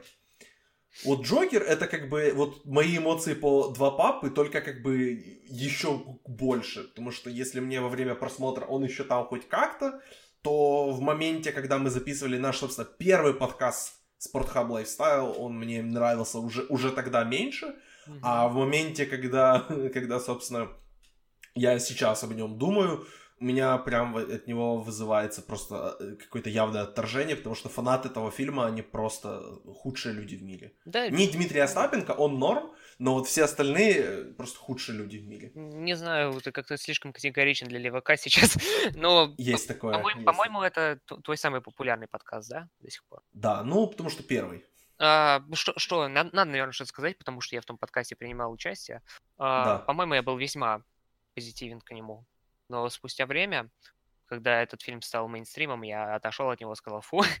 ну, не то чтобы фу, потому что это, это, да, «Два папы» хороший фильм, но больше того не скажешь. У него есть, конечно, прет, э, как сказать, не, претен, не претензия, а, ну, противоречия в нем определенные, потому что я не отказываюсь от того, что это, от своего заявления, что это ревизионистская супергероика своего рода, но проблема в том, что она не привносит взрослости в супергероику, которой мне всегда не хватает. Ни, ни, ни взрослости, ни искренности в кино. То есть, а, ну, Мстители, это что? Это, это история, история успеха, про то, что вот мы типа супергерои, и мы хотим сделать кино таким, чтобы зрители себя ассоциировали персонажами и понимали, что на самом деле супергерои это они, и все могут быть крутыми, а Джокер это все плохо, очень плохо, ужасно, кошмар, кошмар. И мне кажется, что это просто, что Джокер и Мстители это своего рода антагонисты, которые стоят тут просто полярно на разных э, полюсах. Полярно на разных полюсах стоят, но в них нет э, какой-то здравой рациональности, какой-то золотой середине, которая могла бы перевести, собственно, э, их из раздела развлечения в раздел, на котором находится тот же самый 1917 или Кристофер Нолан, которые совмещают авторские высказывания с аттракционами. Это просто аттракционы, но теперь это Джокер это аттракцион какой-то какого-то непроглядного пессимизма. Я не хочу разговаривать про фильм Джокер. Хорошо. Я, э, я, я очень негативно к нему отношусь. А, Артем Денисов назвал своим любимым фильмом «Маленькие женщины» то тоже обсудили уже, в принципе, это. Антон Александрович Форд против Феррари, тоже, тоже, в принципе, уже сказали. Э, Вадим Нестеренко назвался любимым фильмом «Арахисовый сокол», что меня прям очень сильно удивило. Как сам Вадим сказал, да, я понимаю, что это очень простой фильм, но мне он понравился почему-то. Опять же, мне кажется, что этот фильм делался в, лабор... в лаборатории для меня, но где-то он, он все-таки не, не туда попал. Mm-hmm. Хоть мне он и понравился, но я этот фильм, можно сказать, уже забыл, и я его не буду вспоминать вот по прошествии времени. А, знаешь, мне кажется, что арахисовый сокол, он во многом полезен для, скажем так, э, для людей, которые когда-нибудь будут общаться с людьми, которые про которого этот фильм снят, ну, то есть про людей с синдромом Дауна. Он э, поднимает, ну не поднимает тему, это, это сказано как-то уже слишком глубоко, на мой взгляд, он раскрывает э, возможный вариант отношения к такому человеку со стороны героя Шайла Баффа весьма в правильном свете. То есть, э, ну да, в весьма правильном свете. Но с другой стороны, как сама история адвенчура, как история приключения двух персонажей, Бадди Муви, такое, это, на мой взгляд, оно не ушло дальше зеленой книги Форда против Феррари, еще при том, что здесь полностью просранная концовка, которая вроде как весьма взрослый и трезвый взгляд на проблему вот такой, такого недуга неприятного, а, она его опошляет и превращает это в полное какое-то э, ребячество. Да, я, я могу с этим согласиться. Ну и Дмитрий Петухов назвал своим любимым фильмом «Кролик Джоджо». Э, этот фильм в основном его любят, но он получил такую тонну backlash а было по поводу него. Я не совсем его поддерживаю, я считаю, что это смешной фильм, но по, вот, вот, по меркам, на самом деле, Тайки, он, он мог бы быть смешнее. Хоть да. мне, я получил огромное удовольствие при просмотре, и мне он понравился больше, чем в основ... большинство из э, вот, фильмов, которые здесь перечислены, которые не были в моем топ-10. Но, опять же, он у меня не будет в топ-20, я вряд ли его буду вспоминать вот по прошествии времени. Скорее всего, э, когда я буду думать о Тайке, я подумаю о четырех других фильмах, прежде чем подумаю об этом.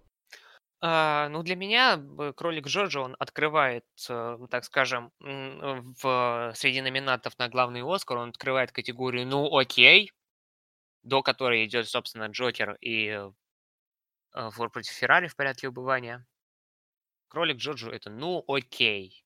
Окей. М- могло быть смешнее, действительно. А, Томасин Маккензи прекрасно. Да. Все, что можно сказать. Тома- Томасин Маккензи прекрасно. Томасин И вот этот малой в очках, который, который О, смеш... он, он, он смешной, он смешной, да. Что сейчас, сейчас плохое время для того, чтобы быть нацистом Джорджа, поэтому, да. Знаешь, мне приятно, дела. мне приятно думать, что вот в, в этой последней сцене, где он вот сидит в своей майке э, и похож на, на миниатюрного батю, он, короче, до сих пор так сидит. Вот до сих пор. Там да.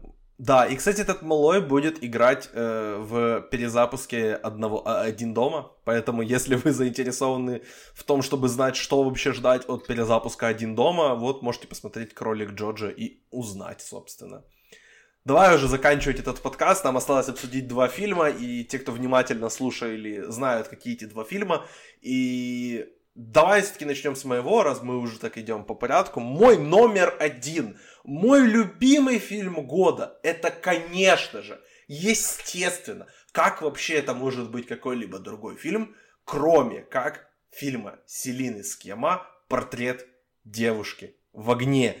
Естественно, это мой любимый фильм года, потому что, ну, если вы слушали мой подкаст, вы, вы как наш, вернее, с Олегом подкаст, который мы записали об этом фильме, вы знаете и так уже, что это мой любимый фильм года. Я и несколько раз в других подкастах упоминал, что это мой любимый фильм года, поэтому это ни для кого не сюрприз для тех, кто регулярно слушает эти подкасты, что это мой любимый фильм года. Почему? Давайте по порядку. Наэми Мерлан и э, Адель Энель, они просто гениальные. Если вот говорить о каких-то Оскар-снабах, то как бы нужно начинать с этих двух женщин. Селин Скема де- делает что-то просто нереальное. Как казалось бы, вот любовная история, которая как бы запретная любовь, это уже как бы много раз рассказанная история, но так ее рассказать, так красиво ее рассказать, и так просто вот, вот прям вот, вот если говорить о концовках, то лучшая концовка года это, это концовка портрета девушки в огне, что я сидел и просто руки от кресла оторвать не мог. Это нереально, нереальное абсолютно кино, и о нем можно говорить просто часами. Это, это, наверное, самый красивый фильм года. Это самый вообще недооцененный фильм года, и вот я скажу просто, вот, вот, вот я просто это скажу. Я сходил на, на отверженных, на тех, которых Франция отправила на Оскар вместо этого фильма. Если бы я записывал подкаст о худших фильмах года, наверное, вот сейчас, то, наверное, отверженные бы попали в него достаточно высоко. Да? В основном потому, что это очень плохой фильм, но кроме того, это еще и фильм, который выбрали вместо лучшего фильма года для того, чтобы отправить от страны на Оскар. То есть, Франция, что ты, что вы там делаете вообще? Алло, Ребята, подумайте головой хотя бы, пожалуйста. Фильмы, блядь, посмотрите, потому что вот если говорить о, какой- о какой-то там э, СЖВ бредятине, то вот, вот как бы. Только вот э, отверженный это какая-то СЖВ порнуха, которая э, как бы, причем это такая, знаешь, СЖВ ревенж порно просто. Ты вот смотришь и как бы, и ты думаешь, что, наверное, леваки сейчас где-то сидят и прям такие, ух, ух, блин, как классно. Ну, это ужасный фильм. Он реально, он объективно очень плохой. Единственное, что у него есть, это то, что у одного из главных героев он похож на баскетболиста Кавая Ленарда. Это все, что есть у этого фильма. Все. Кроме этого, ничего больше не работает в нем. Портрет девушки в огне. Гениальный. Самый красивый фильм года. Просто, если вот брать э, аккаунт Every Frame is a Painting, вот как бы просто бери, бери этот бери этот фильм и просто дели его на кадры и, пожалуйста. Э, да, я, я очень люблю этот фильм я его обожаю. И я обожаю композитора Вивальди, и поэтому я сидел в концовке и просто хотел, хотел как бы залезть под кресло, потому что напряжение меня убивало. Вот, все, я все сказал. Ну, я напомню, что у меня этот фильм на пятом месте, он открывает, условно говоря, открывает э, половину, которая уже делится на шедевры, и поэтому Мне бы не хотелось вообще как-то ранжировать, опять-таки, повторюсь сотый раз, не хотелось бы ранжировать этот фильм с э, «Маяком», неограненными драгоценностями, «Долгий день уходит в ночь» следующим фильмом, который так все поняли какой. Просто потому что они все прекрасные полностью. И хотелось бы сказать так, такой момент, что я не смог его, не, не то, что не смог, но пока не дошли руки его пересмотреть второй раз дома и наделать скринчиков, поэтому Алексей Ревазишвили, вы по-любому слушаете наш, наш подкаст. Спасибо, что в мою группу закинули скринчики. Спасибо большое. Сделай мою работу за меня. Муа. Да, да, мы вас очень любим, Алексей, поэтому я надеюсь, что вы оставите свой топчик у нас в комментариях, как и, собственно, любой слушатель, если захотите, в ВК или в Твиттере или в Фейсбуке, пишите нам ваш топ-10, ну и давайте поговорим действительно о фильме фильме года на самом деле, потому что, ну, по-другому. Ну, и забавно, кстати, что мой топ-1 у тебя на пятом месте, а твой топ-1 у меня на пятом mm-hmm. месте. Вот такая вот зеркальность, симметрия, кубрик, вот как говорится. Вот, мы с тобой кубрик. Мы с тобой Хорошо. А, немножко уже плавит, на самом деле, под конец этого подкаста, но мы сможем. Олег, давай, расскажи, пожалуйста, что это за фильм и почему он на первом месте «Паразиты» просто лучший фильм года. Типа, что с этим спорить? Ну, прекрасен во всем. Он прекрасен как авторское высказывание убежденного социалиста Пон Джун Хо. Он прекрасен как развлекательный фильм в трех или в четырех жанрах, который начинается как комедия семейная, продолжается как триллер и заканчивается и не только заканчивается, но еще и тонкой нитью проносится через все вот эта драма. И во всем он преуспевает. И в построении конфликта, и в построении юмора, и в построении напряжения. Вот этот вот современный э, корейский Хичкок Пон Джун Хо, один из э, величайших режиссеров вообще и современности в частности. Да, я на самом деле, мне кажется, люди недооценивают то, насколько этот фильм смешной и насколько он вот реально гомерически смешной. Э, потому что у меня зал сидел хохотал просто mm-hmm. во время этого фильма. Можно а, вставлю, можно вставлю. Вот самый, самый любимый мой момент, что я, я смотрел этот фильм в премьере в Петербурге, куда пришел Антон Долин, и, соответственно, все лучшие киноманы города, наверное, тоже собрались на него. И там люди посмеялись после фразы э, э Сон Канхо, который вез богатого батю на, на автомобиле, и, и батя у него спрашивает богатый, типа, а вы все тут дороги знаете? О, знаю все ниже 38 параллели. И все, и все над этим смеялись. Мне это было приятно, что даже над этим. Даже, даже над этим. Ну, вот честно, мне кажется, я, я наверное, когда-нибудь заставлю свою, свою девушку посмотреть этот фильм, и мы тогда посмотрим его вдвоем. Потому что я, я его безумно хочу пересмотреть, но я хочу его пересматривать вот как раз с человеком, который его еще не видел. Мне кажется, это принесет мне определенное тоже какое-то удовольствие. По паразитам, что хочется сказать, того, что, мне кажется, мы сказали очень мало, и мы его да. вообще не обсуждали в этом подкасте полноценно. Не было да. ревью, потому что я его посмотрел аж в сентябре, когда весь хайп, весь все прошло по нему уже. Все его уже и так поняли, и посмотрели, и знали, что это лучший фильм года. И как бы я прихожу такой, а, ребят, знаете что, «Паразиты» — это очень хороший фильм. Э, да, так вот. Я, честно говоря, не знаю, вот что, что можно еще сказать по нему. Мне очень, мне очень будет жаль, если он выиграет мало, но я буду болеть за Пон Джун Хо, надеюсь, что он будет дальше поучать американцев, как им смотреть правильно фильмы, потому что эти люди не могут смотреть фильмы с субтитрами, и вы, что вы вообще говорите, как можно не смотреть фильмы с субтитрами, что вы за люди вообще, перестаньте, пожалуйста, позориться, и, и просто, это на самом деле, как говорится, для русских людей, которые, ну, я только в дубляже смотрю, э, так и для американцев, которые не смотрят фильмы не на английском, это просто что те, что те, как бы братья по разуму, братья по тупости.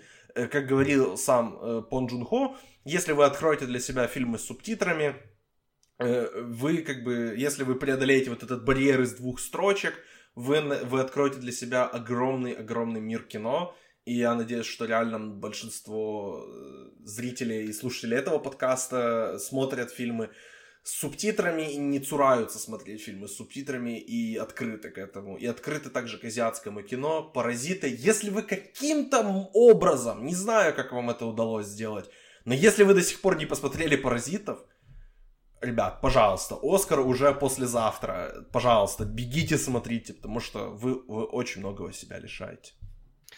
А, я надеюсь, что со временем э, американцы начнут смотреть фильмы с субтитрами, тогда для них откроется множество отличных фильмов, сказал Пон Джун Хо и объединился с Адамом Маккеем для создания американской адаптации «Паразита» в формате мини-сериала. Ну, слушай, Пону Джун, Пон Джун Хо нужны деньги, как бы, Нет, тоже. подожди, Он- не, на- не надо вот в эту степь уходить, потому что я хочу сказать, что это прекраснейший дуэт. То есть это прям Dream Team, это, не знаю, это как э, Лупа и Пупа. Просто. Это Просто. как Джош Севди и Бен Севди. Да, это Джош Севди и Бен Севди, потому что, ну, то есть, есть два левака, вот, последовательных левака, как, э, ну, собственно, Пон Джин Хо у себя левак на, на Востоке, э, Адам Маккей у себя левак на Западе. Все при этом, не, уда- все при этом оба отличное чувство юмора у обоих, отличное чувство социальности всякой. И они объединяются для того, чтобы снять вот это вот в формате мини-сериала. Это, это прекрасно, то есть э, это Dream Team. То, что они сделают, я рад. В любом случае уже рад, что именно вот в таком вот формате. Особенно учитывая, что Адам Маккей моих любимых наследников продюсирует. И то есть, если у кого-то воз- вообще возник вопрос, зачем, то просто хочется ответить хотя бы вот поэтому. И я, я уже уверен, что это будет здорово. А, что касается вообще остальных паразитов, мне кажется, что э, э, Чунджиэля, и, надеюсь, я правильно произнес имя композитора, его ограбили, не выдав ему номинацию на Оскар за, собственно, саундтрек, потому что композиция Belt of Fate, которая играет в самой изобретательной сцене э, вообще, в принципе, за этот год, э, а, ну, хотя бы за одну вот эту вот сцену стоит его было номинировать. Они номинировали этого самого монтажера. Они номинировали за сценарий, закономерно. И За декорации за тоже. декорации, да. Почему композитора опустили? Кто его там, э, не знаю, там и Альберта Ну, Иглесиаса там, не ком- было. там, там, на самом деле, конкуренция очень мощная. Там брачная история, там 1917, там Джокер, там э, М, маленькие женщины и кто-то еще. Вот забыл, кто пятый. Ну, вот почему вы вместо брачной истории не... Ну ладно. В принципе, Да, не, ну что ты, что ты говоришь вообще такое? Брачная история саундтрек очень классный. наверное. М, Вообще не, Наверное. не буду судить, но Belt of Fate это композиция, которую я больше всего раз переслушал за этот год. Прекрасно. Да, да, согласен. Ну что, Олег, мы это сделали. Мы назвали лучшие фильмы года. По итогу у нас, по-моему, вышло по 15 или 16, что-то такое. То есть мы прям очень у нас такой дайверс список, я бы даже сказал, такой очень левацкий у нас список вышел. Не знаю, как ты Да. к этому относишься. Вот. Нормально. Но, так, но такая правда. Да, неплохо. Да. Спасибо тебе большое, Олег, за то, что записался на этот подкаст. Надеюсь, у нас впереди еще как минимум год, а как максимум десятилетия и, под- и подкастов, и эфиров, и всего вообще. Я надеюсь.